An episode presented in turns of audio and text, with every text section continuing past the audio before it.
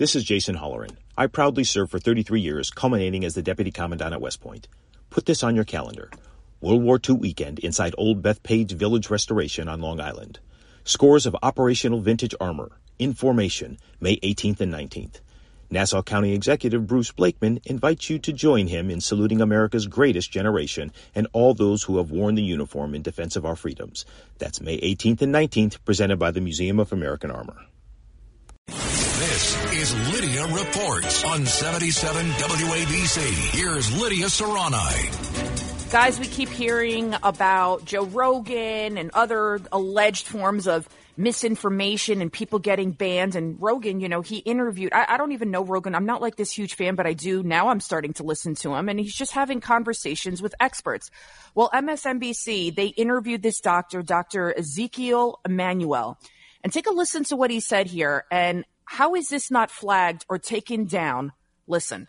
With uh, the, the Omicron variant, you know, kids are either going to get the vaccine or they're likely to get a serious condition of Omicron having Omicron with the vaccine is almost invariably going to be better uh, and safer for children. Um, I am confused about parents' attitude. Yeah, he's completely and totally wrong. That's misinformation, disinformation. It's the reason why Joe Rogan is so popular. He he he debunks lies like that. By the way, that guy is a longtime MSNBC uh, fake news doctor. He's uh, Rahm Emanuel's brother, believe it or not and uh, he said all kinds of wacky things over the years. Doesn't stop MSNBC from continuing to put him on, however.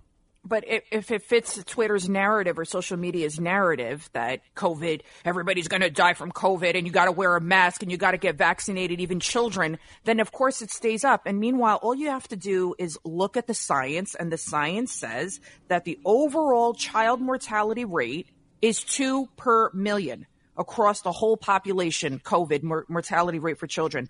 That is children under the age of 18, and that is 0.0002%. Meanwhile, the flu, it's, it depends on the age group, but corresponding rates for children one to four years old were 0.9.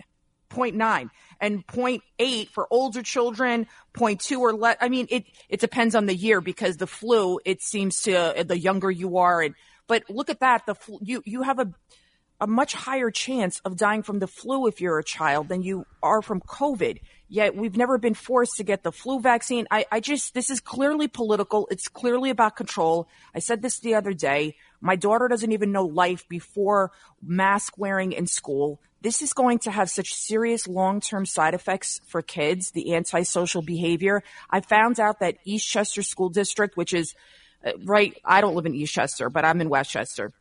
They're forcing the kids to eat their lunch in the hallway on the floor.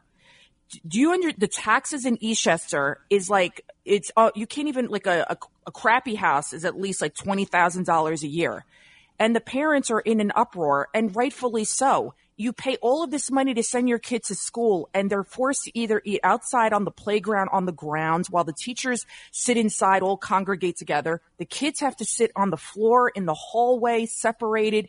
This is not normal. This is not healthy. And just like we talked about the crack babies of the 80s and now we're seeing the consequences of it the 30 something year olds that are ruining our city and they're repeat offenders we're going to have the covid kids. Watch well, you do have some, uh, uh, you know, some kids fighting back. Kids, kids are uh, engaging in uh, civil disobedience. Believe it or not, there's one school district down in uh, uh, Virginia that said that kids found in school without a mask will be arrested for trespassing, face up to a year in prison. However, this other kid, this other bunch of students, led by this one student in particular, this is in, I believe, Washington State Justin, play this kid. He's he's organizing kids to engage again in civil disobedience, and this is refreshing. And this might uh, spark something. I don't know. Take a listen. We're all walking into the school with no mask on. You can get me in trouble. They can suspend me. I don't care. We're done with this. And obviously, all of you are too. We want this to be a peaceful, respectful movement. We are just trying to gain back our rights as citizens. If a staff member asks you to put a mask on, you say no thank you and keep walking. And if they kick you out, then go home.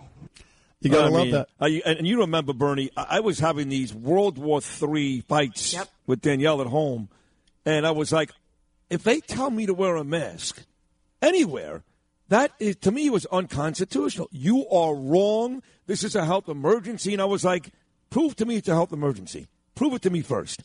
And it just went. And now my, my buddy Matt Goldstein just texted me. He's a very, very dear friend, Lidia and uh, Bernard. And he lives upstate with his beautiful wife and his daughters.